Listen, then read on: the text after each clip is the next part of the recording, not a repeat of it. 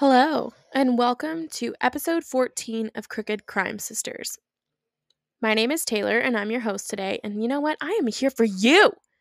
Just kidding. I mean, I really do do this because I love it. I mean, it helps that you love it too, but mostly I just, this is my therapy, y'all, and I just really like to talk. For those of you who are new, hi, welcome. My name's Taylor, and I am just part of the duo that makes Crooked Crime Sisters. We are sisters from the Pacific Northwest, and currently every Thursday I'm here to give you the details of a crime that you may already know and discuss my thoughts and opinions. Like you, I am completely obsessed with true crime, not in a morbid way. And yes, I also realize that many criminals find the Pacific Northwest is the perfect place to make their twisted fantasies a reality. I am not a professional by any means, but rather a crime enthusiast who likes to talk. So, with that, let's get started. Today's case is rough. Uh, it's far worse than I originally thought I was getting myself into, but either way, it still had me hooked. So, the intensity, the insanity of all of it. In today's case, I will be discussing violent assaults, torture, strangulation, sexual predators, and murder, among many other things that the crime entails. Just like always, I like to give you this disclaimer at the start. So, if anything if any of these things are a trigger to you, you can be aware and you can make a healthy decision for yourself as to whether or not you want to embark on listening to today's story. Before I get into the nasty details of the crime, I'd also like to set the stage and share with you the context of when and where we'll be discussing. Today's case has two locations, and we're going to start with where the crimes initially took place, but then I'll also briefly share like where we end up. Here on this podcast, we like to stay within the Pacific Northwest, which, to be honest, it's fine because trust me, guys, there's a lot to cover. However, it does kind of limit like what I can cover because if it's not the Pacific Northwest, if I'm giving you cases from Philly, right? Right. However, I do like to bend my own rules, and if a case started here, ended here, or said criminal is from the Pacific Northwest, then guess what, guys? It counts. Thus, that's why we are here today. Today's case falls into the caught category. If you don't already recognize the name, which I don't know, maybe like 35% of you will, we are talking about Kenneth Bianchi, who makes up just part of the duo that was dubbed the Hillside Stranglers. So, with that, are we ready? Okay, the setting is Los Angeles, and it is the 70s. It's the time of lava lamps and shag carpets. The Lakers had their first championship game in 72, and to be honest, um, the 70s were kind of like a riot, in my opinion. First off, David Bowie, Led Zeppelin, guys, the Bee Gees, Elton John, Pink Floyd, the Eagles. Oh my gosh, all of these. I love them. Not to mention Jackson 5 really, I'd like to say the 70s was where it kind of like all began. Diana Ross, Johnny Cash, Dolly Parton, all of them were hot and poppin'. The Star Wars movies had begun, along with these now classics Rocky, Blazing Saddles, Monty Python, and the Holy Grail. And as much as I truly love to think that the 80s were the best, after kind of doing this research, I don't know, the 70s and the 80s were a hoot. And I'm really sad that I missed it because I was born in 91. But if anybody like personally knows me, you know, like I was obsessed with the 80s for a really long time. I think I'm going to now be obsessed with the 70s. So just prepare your hearts for that. Now, Los Angeles, I don't know, does it really need an introduction? Like, is there anybody that's like, uh, I've never heard of that? Or what's in LA? Like, I just feel like that's silly. But I'll just go ahead and kind of give you like a rough overview, right? So, uh, in LA, crime was pretty poppin'. Crime was hot. Um, the infamous Manson murders had happened. The serial killings were really becoming a norm across the United States. And not too far from LA, there was the Zodiac killer, which that boggles my mind 100%. Um, I think that I probably will cover the Zodiac someday just because it stretches all over the place, but I don't know. I'll have to look into it a little bit more. Not to mention, you know, good old Theodore Bundy was also running wild in the 70s. It was a really busy time, and um, by the end of the decade, it proved to be no different. So, with that, we know the setting, we know the years, so shall we talk about the crime line?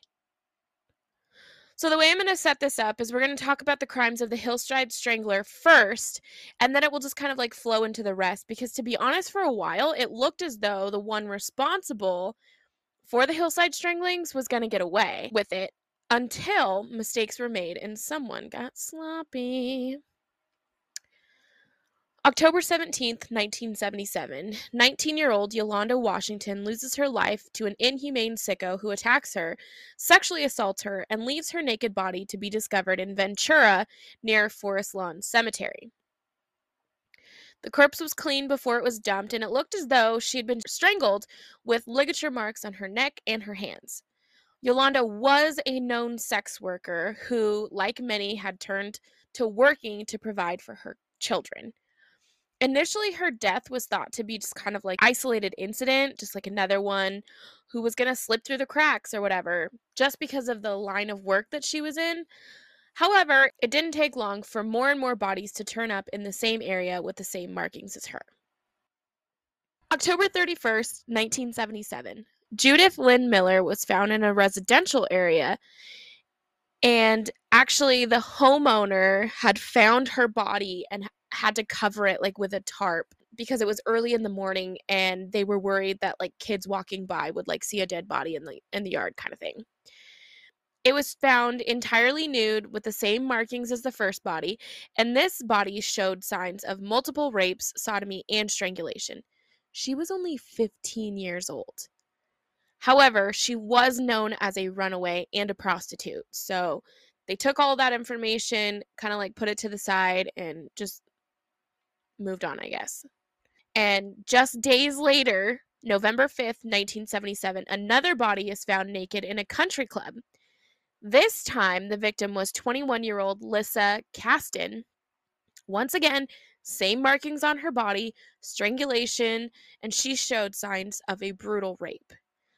Lisa, however, or Lissa, was not a sex worker, and in fact, she was actually a waitress who was last seen at work.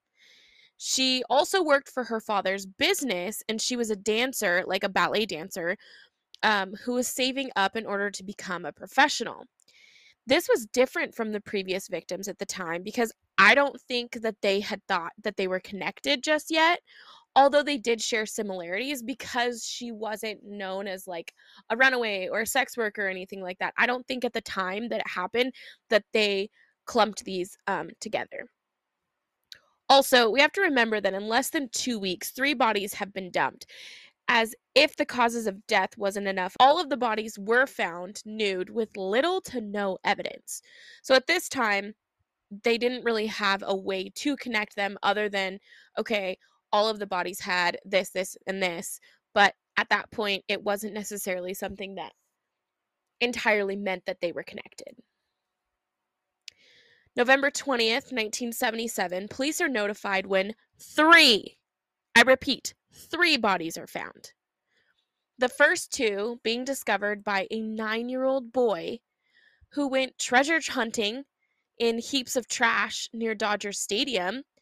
And he actually thought he had found some mannequins in a bag, which turned out to be the bodies of missing 12 year old Dolly Cepeda and 14 year old Sonia Johnson. These two girls had gone missing on November 13th, so just seven days prior, and they were last seen talking to two guys in a two tone car. The girls were said to have spent the whole day shopping, and they were on their way home when they were noticed that they were stopped. Like all the victims before, they were said to have been raped and strangled. As for the other body, it was found on a hillside in Glendale, California. This body was in the stages of decomp and was found by some hikers. The body belonged to an honor student by the name of Christina Weckler. She was 20 years old and she lived alone in Pasadena while attending art school. She was found with the same marks as the rest of them, only she had obvious signs of torture with blood oozing from her rear and she had marks on her arm where she had been injected with something. Having no other signs of being a drug user, they, they actually tested the body and learned that she had been injected with Windex. For those of you who don't know, that's glass cleaner.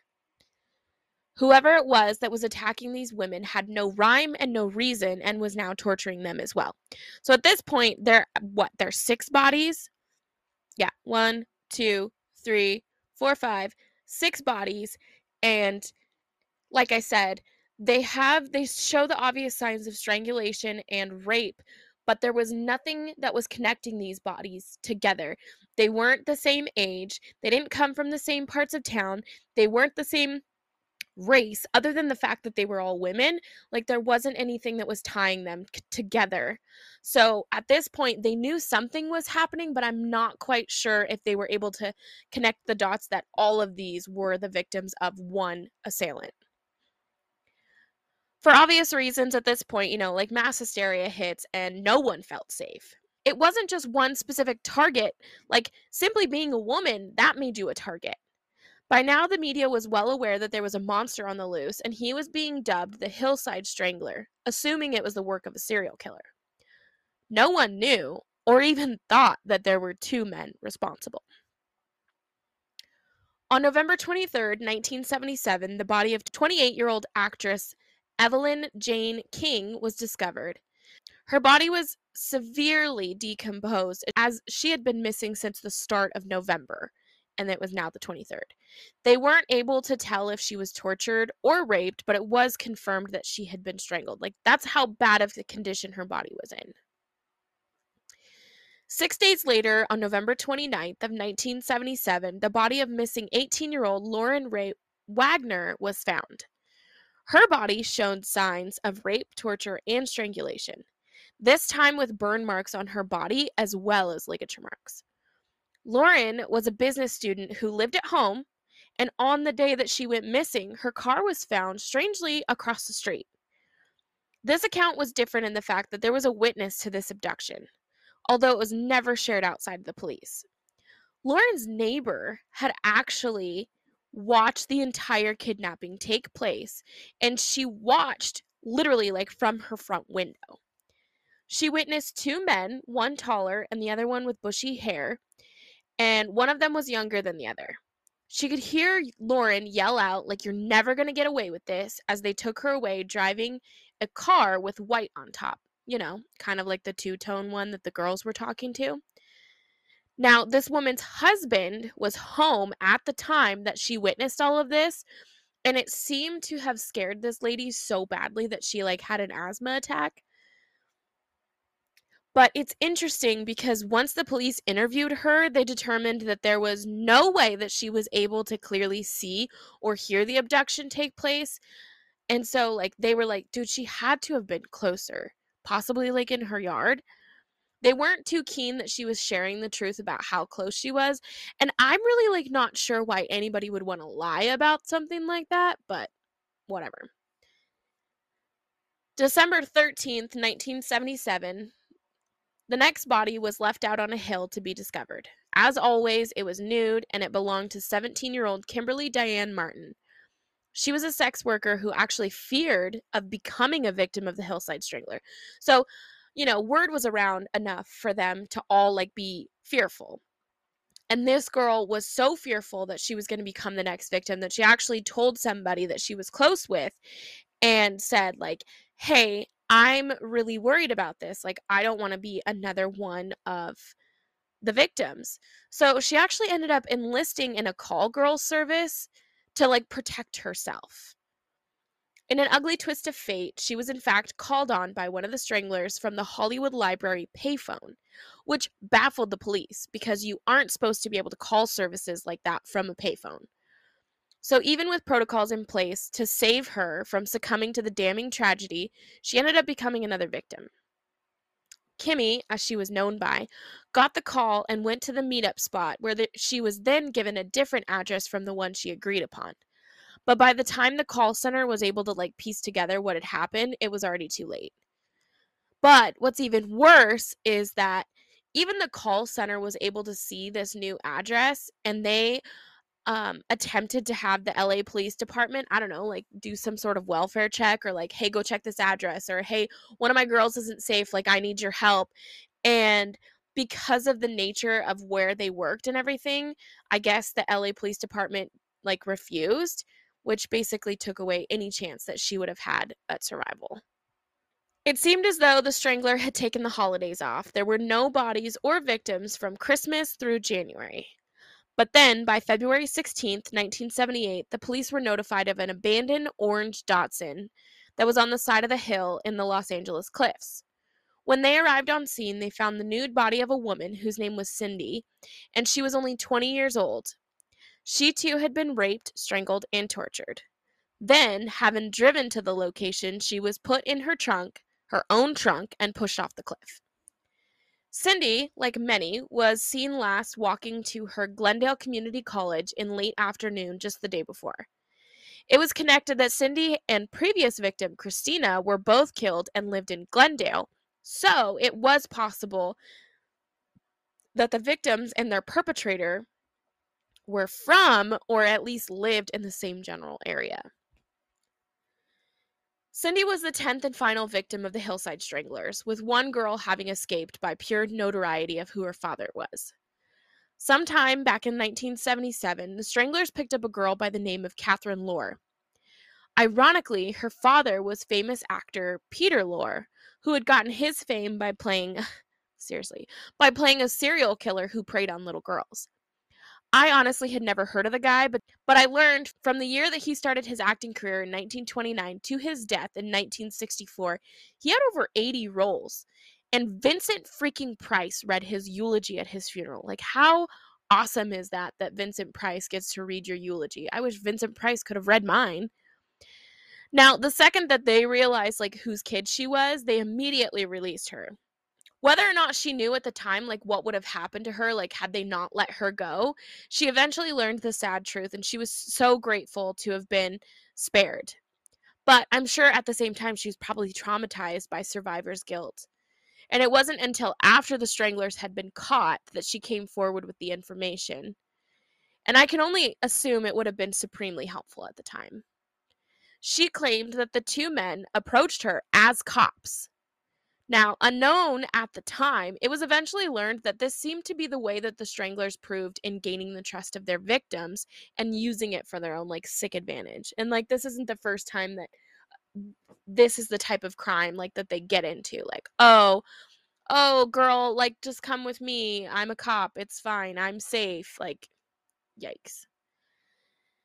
Now, I'm sure there are a few of you who didn't know about this case, and you're probably like, okay, great, Taylor. Like, why are we talking about Los Angeles? This has nothing to do with the Pacific Northwest. Well, I say, mm, yep, that's correct. I also say, you just freaking wait. There's more.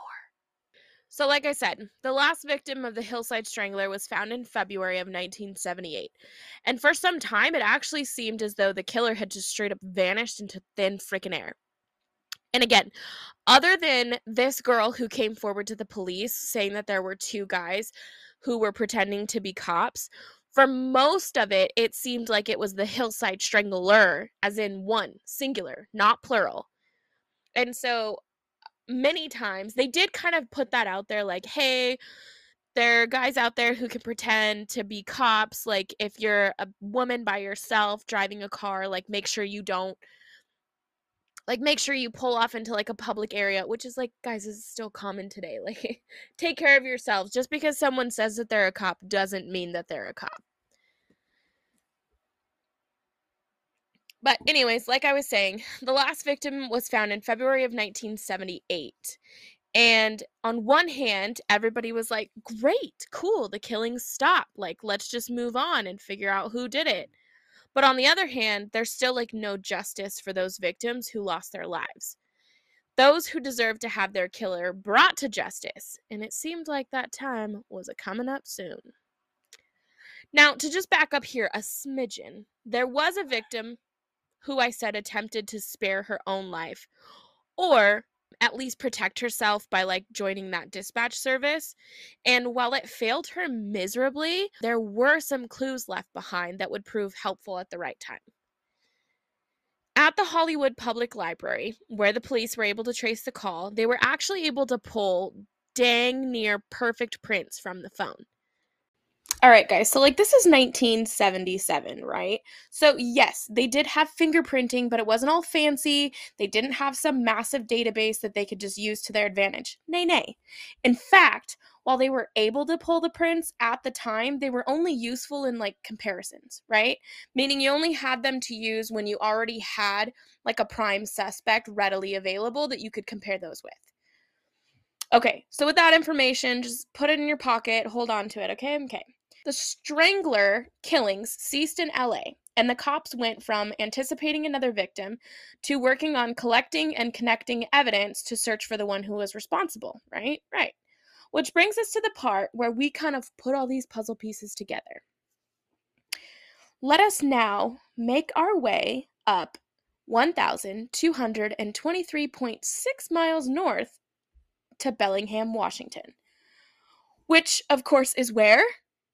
That's right, friends, in the Pacific Northwest. January 12th, 1979, two young roommates from Western Washington University are reported missing. It all started when one of those girls, her name was Karen, failed to show up for work. Her boss was concerned because she was only supposed to have been gone for like two hours max. She was taking an extended lunch, and she actually shared that she would be house sitting and making some quick cash while an alarm system was being repaired. So when she didn't come back to work, her boss became like instantly suspicious and was like, something's not right here. It was then learned that the job was arranged by a friend who was a part time security guard at a local Fred Meyer. So this info gets passed to the cops who look into it. So it turns out the supposed guard who had like arranged all of this, so they were able to like figure out what his name was. And they reach out to him and he's like, I have no idea what you're talking about. I don't know who those girls are. I mean, at least that's what he said. And in fact, he claimed that he was busy that night that the girls went missing because he was actually attending a local sheriff's meeting because he was in the process of trying to become a police officer.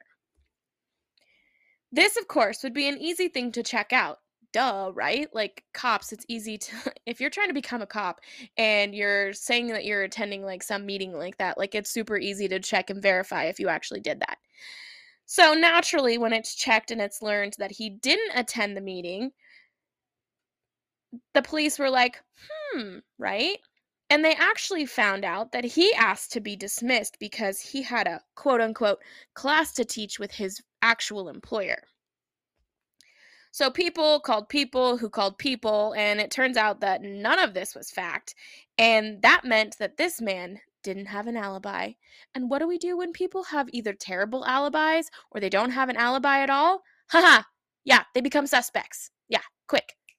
Quick and easy everything was a little too unraveled. And when the police couldn't track down the girls, and then this guy who was involved with seeing them last didn't really check out, like he didn't have an alibi, police decided that they were going to go to the roommate's house to go look around, kind of do like a welfare check, right? When they get there, they found nothing. Maybe some hungry pets, um, but it just kind of leaned towards the underlying question where are these girls at? That's when it was decided that this was going to now become like a full blown investigation. Good police work right here. This is good police work, okay? Circling back, they decide they're going to go back to the security guard because they're like, hmm, homie doesn't have an alibi. He seems a little sus. And it's honestly kind of annoying because, like, trying to figure out how it all played out, I don't know, it's just a little fuzzy. But through a series of telephone calls between the cops, the security company, Fred Meyers, and everybody else involved, it's actually learned that that security guard was out, quote unquote, driving the countryside alone. At least that's what his new alibi became. And the identity of that security guard is found to be that of Kenneth Alessio Bianchi, a name which was about to become very well known. January 13th, 1979, which I don't know if you're a serial fan, but January 13th now will never be the same for me because that's the last day that Hae Min Lee was uh, alive. Um, a woman on Willow Street in Bellingham, Washington, goes outside and she's like, hmm, this is a weird car, like in my cul de sac. I don't like it. So she calls the cops, right? Inside the car were the bodies of the two missing girls. They had been raped and strangled. The police were extremely weary of the security guard, and with a little digging, they actually learned he was new to the area. And he had a California license. So, with a stroke of luck or fate, or whatever you want to call it, a phone call was made to the LA Police Department where the detective who happened to be on the Hillside Strangler case just happened to be the guy who answered the phone call. And here is where we're going to pause with the whole unraveling and all the connections and everything because we're going to go back, back, back to the way back to the start. And I'm going to give you some background on the man in question. Okay? Okay. Whether you like it or not, that's what we're doing. So deal with it. Kenneth Alessio Alessio Bianchi. I could be saying his middle name wrong, so sorry. He was born May 22nd, 1951, in Rochester, New York. His mother was 17 years old, and she was a drug addicted prostitute who decided to give her son up for adoption two weeks after he was born. At three years old, Kenny was adopted by the Bianchis, Nicholas and Frances. He was their only son. He was quite bright, but also troublesome and a pathological liar. Great qualities. He also just happened to be diagnosed with um, absent seizures, in which he would go into like a daydream, like trance, and then he would just like snap back out of them. I guess they're super common in children. I had never heard of that before, but when I looked it up, I was like, huh, interesting. By the time he was age 11, he had a recorded IQ of 116, which is pretty high for a kid. But he had also been seen by many specialists, and I read via Wiki that he was diagnosed to have passive aggressive personality disorder, which that stems from an alcoholic or abusive childhood where children don't learn how to like process their emotions properly or they're forbidden from doing so. And so it kind of creates a monster essentially. He's also caught at age 12 pulling down the pants of a six year old girl. That's a problem. Then, at age 13, Kenny's adopted father suddenly died of pneumonia. Apparently, Ken refused to show any signs of emotion, and with his dad no longer available to provide, this kind of meant that like his mom had to go back to work, and Kenny was known for missing school anytime he needed to help out. Now, I'm not sure if the absence of him at school was because of work or if his mom just like wanted him a home. I don't know. Nothing really gives clarity as to like what type of relationship he had with his parents. Which, you know, you know me. I think that's annoying because it was like, I want to know, was it good? Was it bad? Like, tell me. I need all these details. Is he troubled from birth type kid? Or, you know, was this like a nature nurture type thing? Like, I don't know. From what I have collected on my own. I think it's kind of a mixture of both. But there's really like nothing that gives like full details. It says that like his mom would consistently take him to see doctors and psychiatrists and all those kind of things, but nothing says like was she mentally, emotionally or verbally abusive or physically abusive and like or was this all from his biological mom? Like, I get it. A lot of times, kids who are adopted, like, it's kind of a mixed bag because you don't know what you're going to get biologically from their biological parents versus their adoptive parents. And yeah, anyways, it becomes a giant thing. Moving on. Now, nothing says whether he did or didn't graduate high school, but it does say that he married his high school sweetheart right off the bat. So, like, immediately after school gets out, like, they're married. But the relationship didn't last long, like seriously, only eight months before she left. And it was noted that he was with many women during this union. What a guy. So it's weird because one source that I read stated that he got married right out of high school, but then it also says that he got married again at like age 18 or 19. But I don't have anything else to like corroborate that. But I did learn that at age 19, he also enrolled to become a police officer. He then applied to become a sheriff, but then he's kind of like turned down from that. So instead, he kind of just went into security. In all seriousness, like no joke. Like is that a thing? Like if you can't be a cop, um do you just like go into security or obviously your other option is a serial killer because that becomes quite frequent. Like when you go into security is it basically like the same job as like being a cop you just don't really get to like you have less pay and like you don't have a weapon like please educate me people i don't know. So if i'm being really ignorant about what i'm saying like apologies but i'm not trying to become offensive. Also real fast i do want to point out like i'm not i'm not joking when i say like oh they either become security guards or they become serial killers because let's go ahead and let's count these all right? Big national serial killers that were a big deal. Ed kemper hmm happy face killer hmm ted bundy hmm, Golden State Killer. Like, what is this? Like, that's a thing? Like, oh, I can't do this, so I'm going to go do that? Like, no, that's not the option. Those are not your two options. But, anyways, by now, Kenny is 25 and he decides like nothing's working out with his like security stuff, nothing's working out with him trying to become a cop. So he's like, yeah, I'm to go west. He couldn't get any jobs in law enforcement at home, so he decided why not relocate from New York to LA? He ends up moving in with his mother's cousin, Angelo. Now, this is his adopted mother's cousin, and his name is Angelo, and he offers him like a place to crash until he gets on his feet. Angelo is 17 years older than him, and he actually runs an upholstery shop, an upholster, upholstery, an upholstery shop, which will come into play. Just you wait. But first, fast facts. Um, I did find it super interesting, and somebody else noted it, so I feel like I have to regurgitate these facts.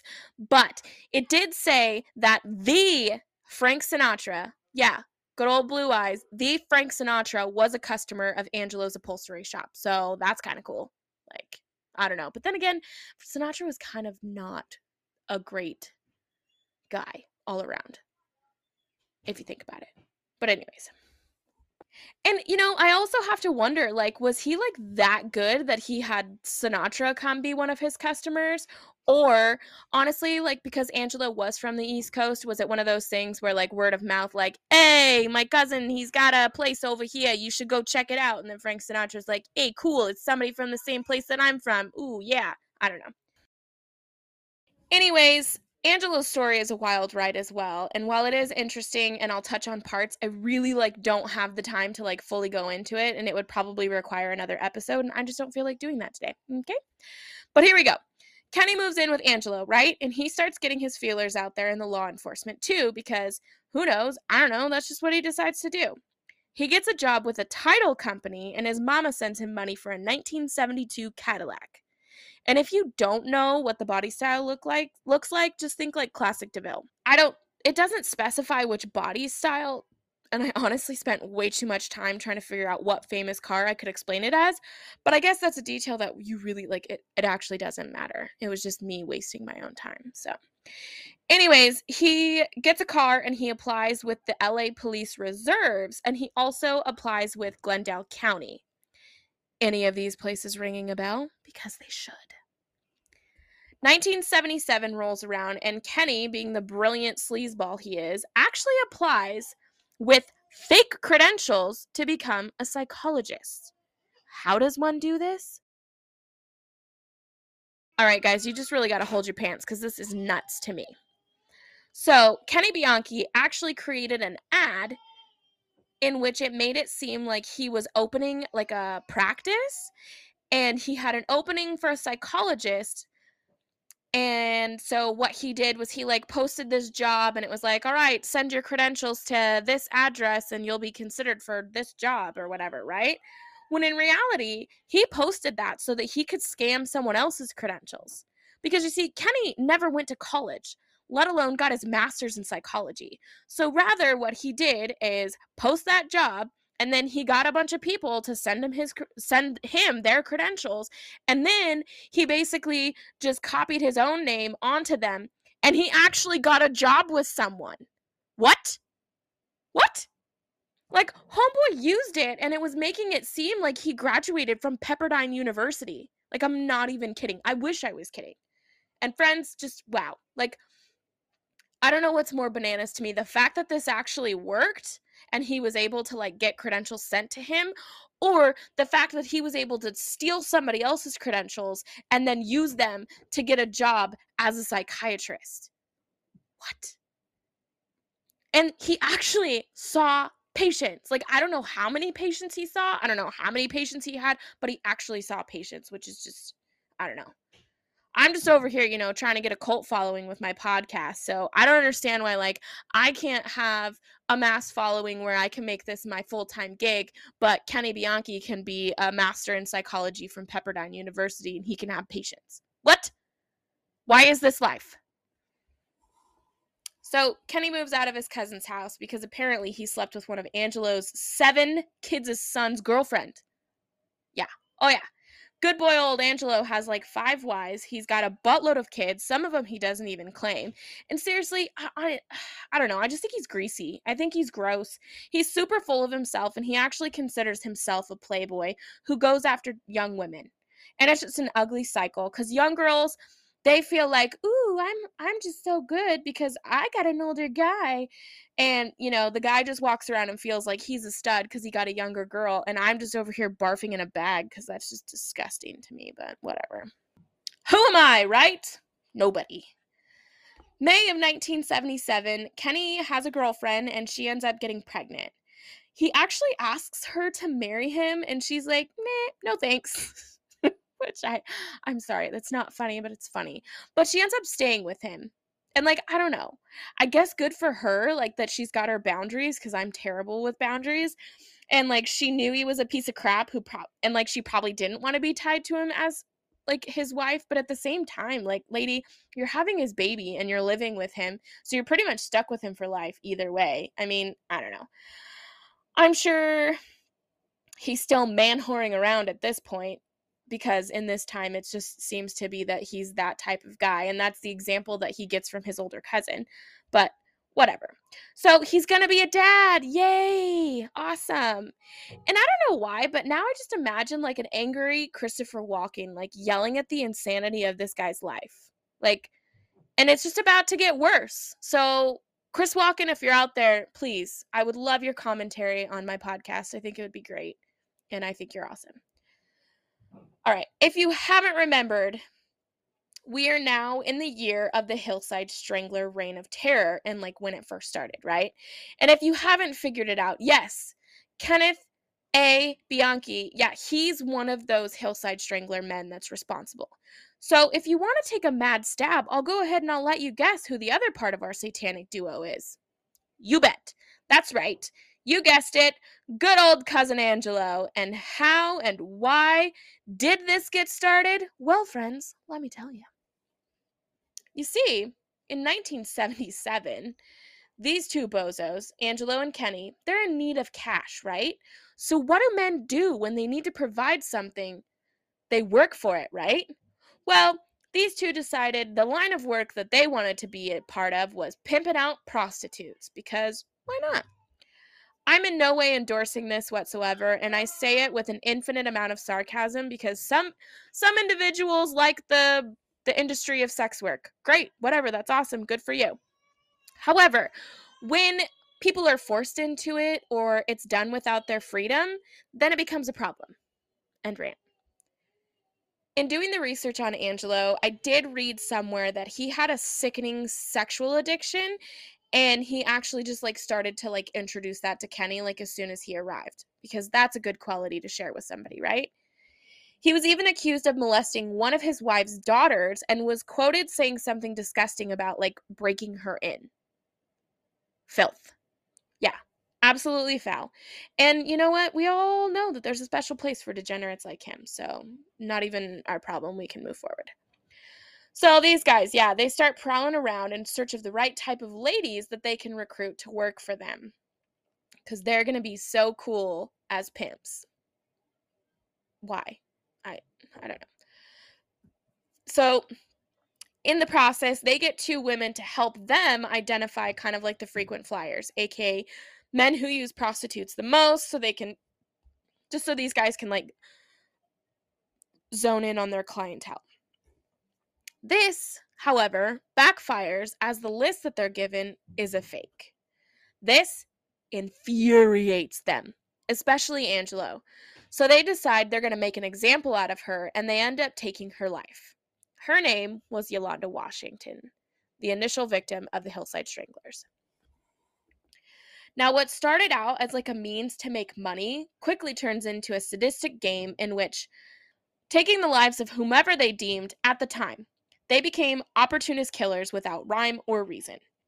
Now, I'm not sure you know, like if this list had actually been legit, would they have just sailed off into the sunset and made their money and played the game? Or like if they always had like this desire to kill. Like I don't know. There's nothing out there that says that they did. Like it was all premeditated like, "Oh, we're going to kill x amount of women." Like I don't think that that information's out there. I I never found it. But I also don't know like was this just because they didn't get the list that they wanted or, you know, like was it in the back of their heads like something they thought would be great? I don't know. I also wondered like who was the mastermind? Who was the one who started it? Did they both know what was going to happen or did it just kind of like happen like a dog that eats a chicken or a cat or something and then a monster's born and they just couldn't be stopped? These are all the questions I initially have as I'm sure you have like plenty as well. And again, one of these days we'll do one of these like live things so then you guys can like ask me questions cuz that would be so much more fun. So we're all caught up in the life of Kenny Bianchi. So let's just jump back into the crime line. I am super angry right now because I had all of this recorded and now I have to re record it because it didn't save the parts. Ken has just been arrested under the suspicion that he's responsible for the deaths of the 22 year old and the 27 year old who were the students that had gone missing from Western Washington University. Upon further investigation, it's learned Kenny was actually a newer resident with a California driver's license. And then the Bellingham PD decided they were going to call around and get some background info on their perp. As I mentioned before, the call just so happened to come in to a detective who was actively working on the Hillside Strangler case. Coincidence? No, I don't believe in those. While watching a documentary on the case, I also learned that it was to their advantage that Angelo owned that upholstery business because it meant that they had access to cars. They could easily get rid of evidence.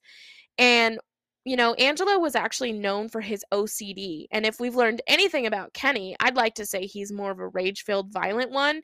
And that Angelo was probably more of the like clean up, don't get caught crew. This is 100% my assumption. On a hunch, the detective from LA, he immediately jumps on a plane and he arrives in Bellingham, Washington on January 14th. He's got the intent that he's going to go check all of the evidence, go through all of the clues, and see if there's any similarities to the 10 murders that took place in, back in LA. With this, they're able to get a search warrant, and while they had Bianchi in custody, they go back to his house and they discover some pretty damning evidence. Not only did they find stolen items from many of the security jobs that Bianchi was on, but they were also able to go through the jewelry. Many of the items belonged to victims of the Hillside Strangler. There was also um, a bunch of his clothes that they took. And so, with all of that, they were able to officially charge him with stolen property. That way, they could keep him in custody while they worked on the case. They informed the judge that at the time Bianchi was a flight risk and they started investigating the double murder, so they set his bail like super high. In the time that they were able to go back to the scene of the crime, which that was the house that the girls were said to have been like recruited to watch for that short time. It was there police were able to find carpet fibers from the victims, pubic hairs matching his on the victims. And the most disturbing thing to me is that from the clothing that they were able to take from his house, he was found with menstrual blood matching a victim in his own underwear. I I don't even have words. Like that's just disgusting. January 26, 1979, Bianchi is charged with the murders of the two women in Washington. January 29th, he's arraigned and he pleads not guilty. He's held without bail and he's ordered to be handcuffed in all of his court appearances. Then in March, he changes his plea from not guilty to not guilty because of insanity. And I just want to go on this little rant right meow, okay? I hate this. I hate that this is even possible. Like I don't understand how people and not all of them, but most of all of them are completely sane people who knew exactly what they were doing when they did it and how much they just would rather themselves have a cushy sentence so they try to get out of it arguing that they were not in their right mind. Like no this is just a cop out and unless you have a history like a medical history or even just like a history like of mental health with your family you like i don't even think that you should get the right to be able to claim it unless it's like super documented. And i know that this is like a super gray area because some mental health issues do fly under the radar but this dude is just a cowardly piece of caca, as my kids would say it. And it's an insult to his victims and their families for him to just pretend like he's not some sadistic maniac because he is. So, this dude even gets his lawyer to claim that he had amnesia during the final two murders so that he didn't even know. But just you wait because this case gets more and more annoying and, and his like behavior is just appalling. So Bianchi's lawyer claimed that he had seen three separate psychiatrists who confirmed that he struggled with his mental health, which, yeah, I 100% agree with. Normal people don't kill people, they just don't. It's not a thing. But do I agree that he's insane? Like uh, that he can claim insanity and that he didn't know what he was doing? No, I call BS on that. I don't buy it. But the lawyer claimed that all three of these psychs psychologists had said that he had multiple personalities. However, that's not the info that I collected. In my research, what I read, what I heard, what I learned was that it was pretty inconclusive. Like, yes, he did show signs of having mental health issues, but if you were to watch the footage from the interviews, which you can totally go onto YouTube and watch, it's super obvious that he was full of it and he was just bad acting. Like, I'm talking like C list porno type acting. Like, it's terrible. Now, the judge ends up creating this panel to determine whether or not he's fit to stand trial, right? So it consists of six psychiatrists, two that were chosen by the defense, two that were chosen by the judge, and two that were by the prosecution. Makes it fair, right? So they had all that they needed, and once he was determined to be fit for trial, he would face capital punishment. Of course, none of them would agree, because why would they? That, would be helpful. But interestingly enough, he was quote unquote under hypnosis, and a personality came out by the name of Steve.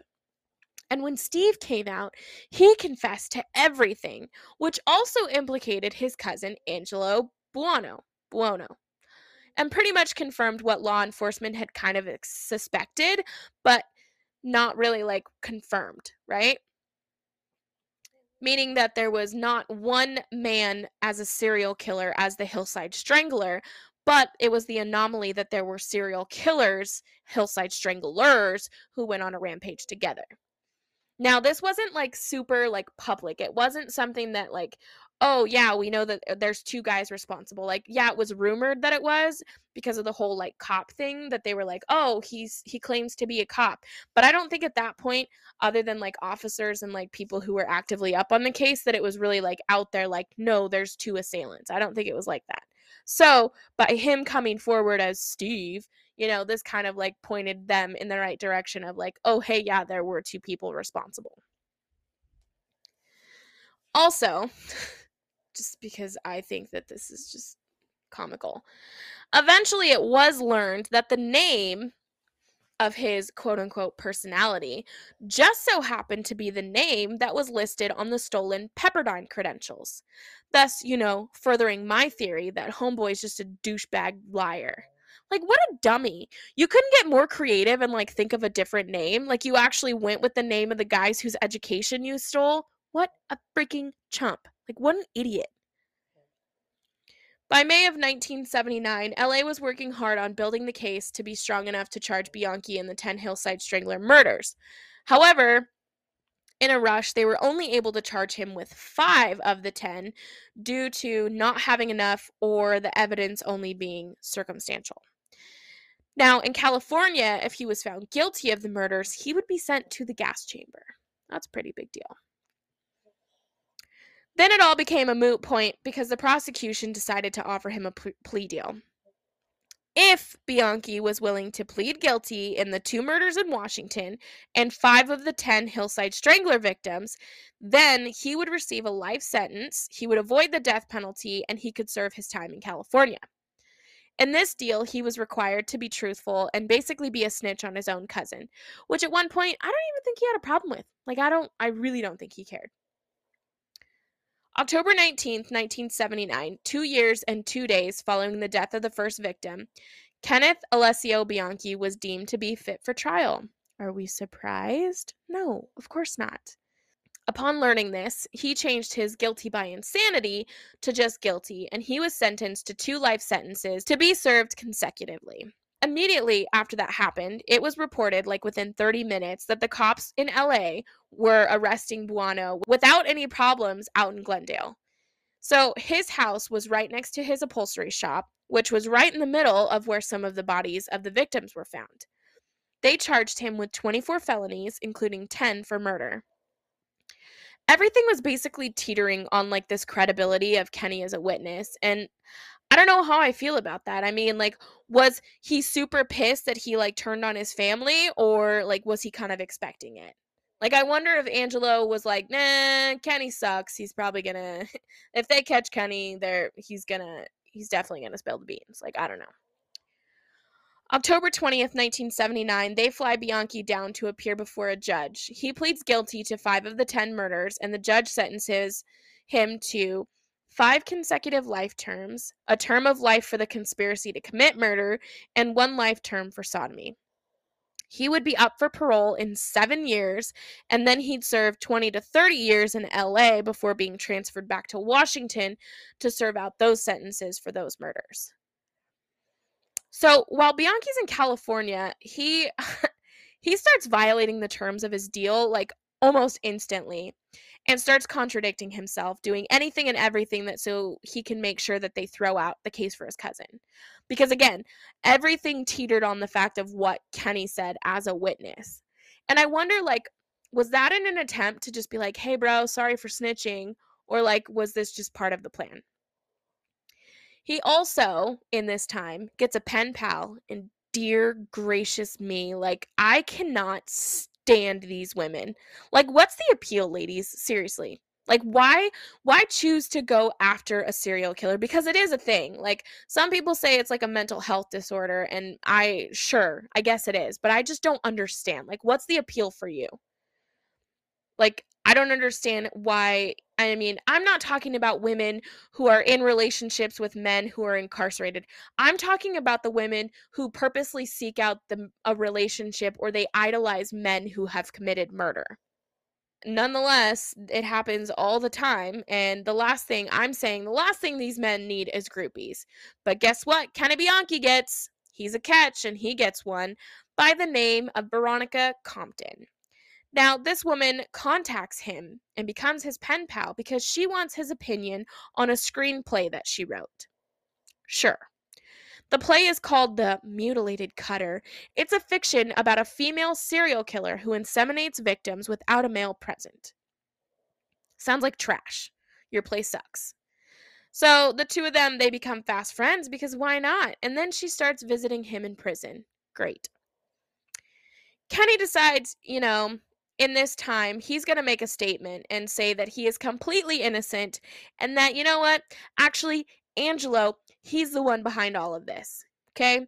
So in October of 1980, he comes out with this statement of like, I didn't do it. It's all Angelo. None of it's my fault. Meh.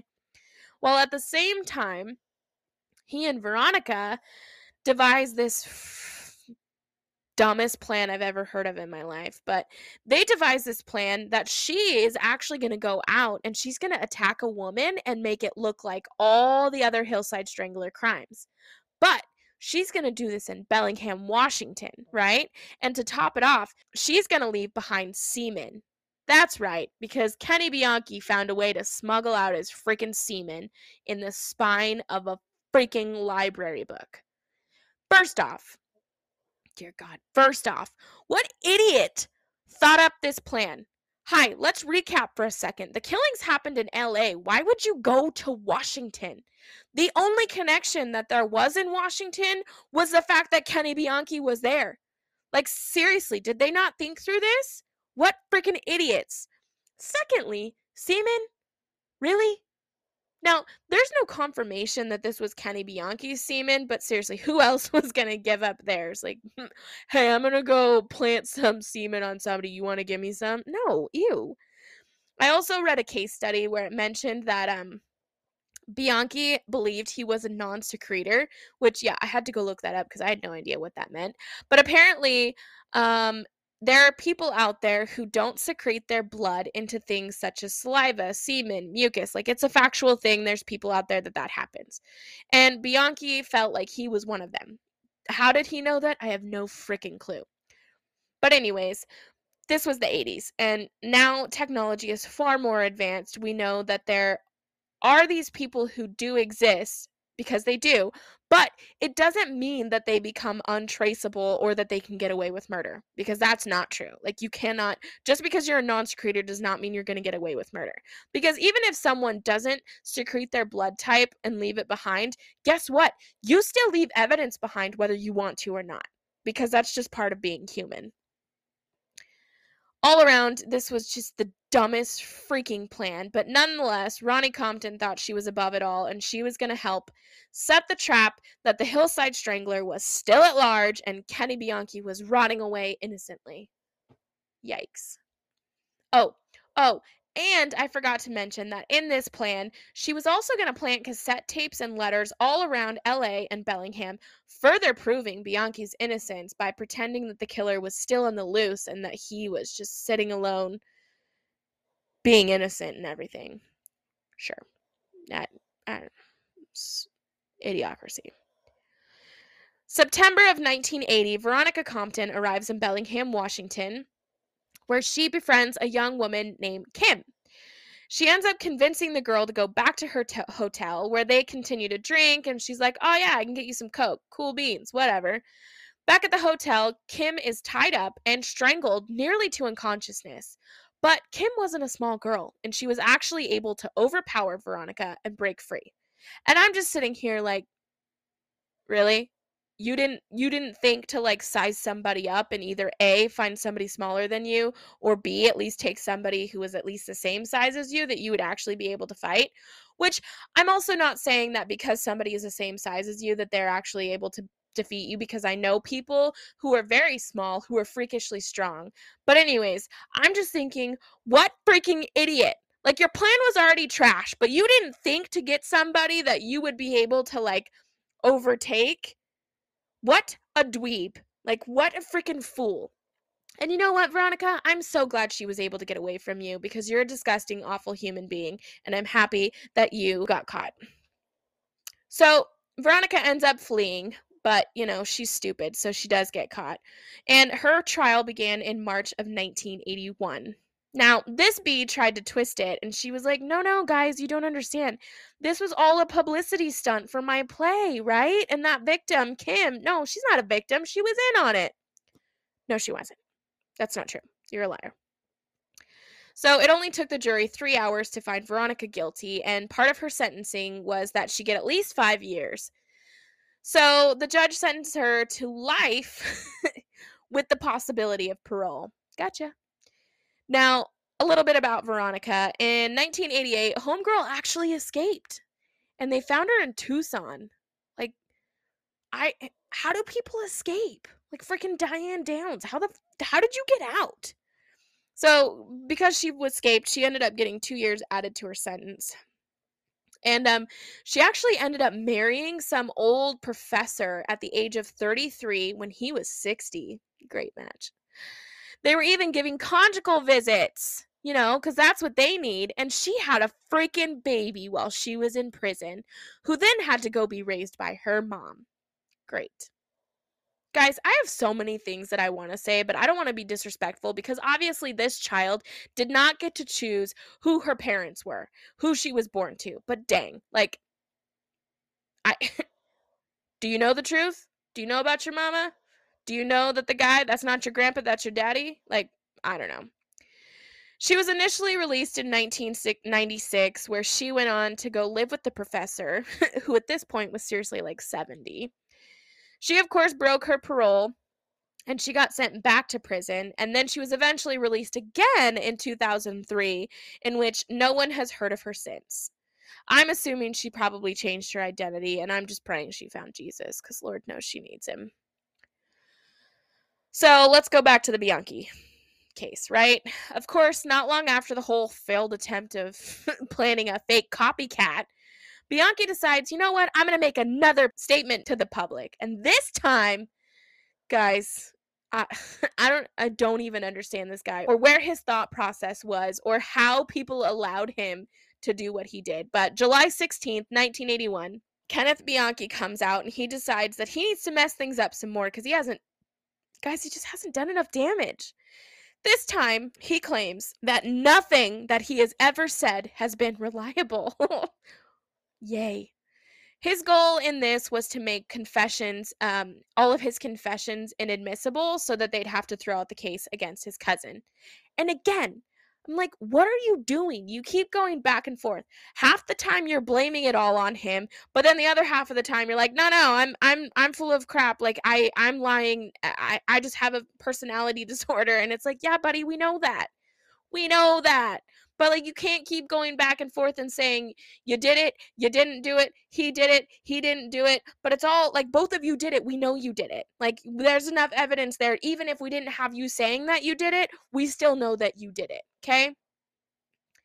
So they attempt to have the whole case dismissed, but the judge is like, nah, nah, not so fast. So, as far as Angelo was concerned, he's spared the death penalty, but he is given a life sentence. Once Angelo was in prison, he refused to ever leave his cell because he was so worried of his own safety. And I'm like, guy, nobody cares. Nobody cares about you that much. So get the frick over yourself. All right. He ends up getting transferred to a different facility in which he meets his wife. Yeah, because that's where you go to meet your spouses is prison. So at age 62, he actually marries her, and she was a mother of three who met him. Now, get this she met him while visiting her then husband at the time, whose cell was near his. so she's going and meeting her husband in prison and then side eyeing this old man, like, ooh, yeah, this looks good. And I'm just like, how embarrassing for your freaking kids. Like, oh, hey, how did your parents get together? Oh, you know, he's just a serial killer, and my mom met him in prison while she was visiting my dad. Mm, it's okay, he's a sexual predator. Mom's really happy. And I'm like, what the? F- what? What? He died in 2002 at the age of 67, but still, those five years. I don't know. As for Kenny Bianchi, he ended up getting married as well in 1989 to a woman who was a pen pal, and they actually met for the first time just before the wedding. So classy. This girl was such a gem that uh, I guess originally she went after Ted Bundy, but apparently he turned her down. So, you know, good for you, Kenny. You were second choice. I hope that makes you feel nice and warm and fuzzy. Apparently, he's set for parole in 2059, if he's still living, of course. And he was denied for parole originally in 2010. I'm just going to go ahead and say it. I think it's safe to say Homie's going to die in prison. Now, I did look because curiosity gets the best of me. And of course, there is nothing that states what happened to his actual child, whether it was a boy, whether it was a girl. I mean, I can assume, like, once the details were revealed about what he was doing on the nights he wasn't home, I'm sure the mother got as far away as possible. But that's also, you know, interesting. And I do wonder if said child, like, knows the truth about whose, like, spawn they are or if like it's just like been a secret identity like nope your dad went to get milk and he never came back. Or you know like how crazy if like they did try to keep it a secret and then you know all those poor kids or people who are finding out who their secret relatives are or finding out that they're they're not their parents aren't really their parents because of all the ancestry DNA stuff. Yeah my mind goes in spirals about everything but it also makes me think like did the bio mom, did like Kenny's biological mom ever connect the dots and like figure out who her kid grew up to be? Like is she even alive? Like did she even make it to like be alive when all of his like killing spree was going on? I don't know. These are all the questions that I have that I don't have answers for. So, you know, if you ever find them out or whatever, or you know the answers to it, you should totally email me. But yeah, that is today's case. Um, Kenny Bianchi, the one of the Hillside Stranglers who totally made a fool of himself and ended up getting caught in the good old Pacific Northwest cuz that's where the twisted criminals come, right? Anyways, I thank you so much for tuning in this week. Thank you so much for hanging out with me and listening. Um, I'll see you next week. Bye.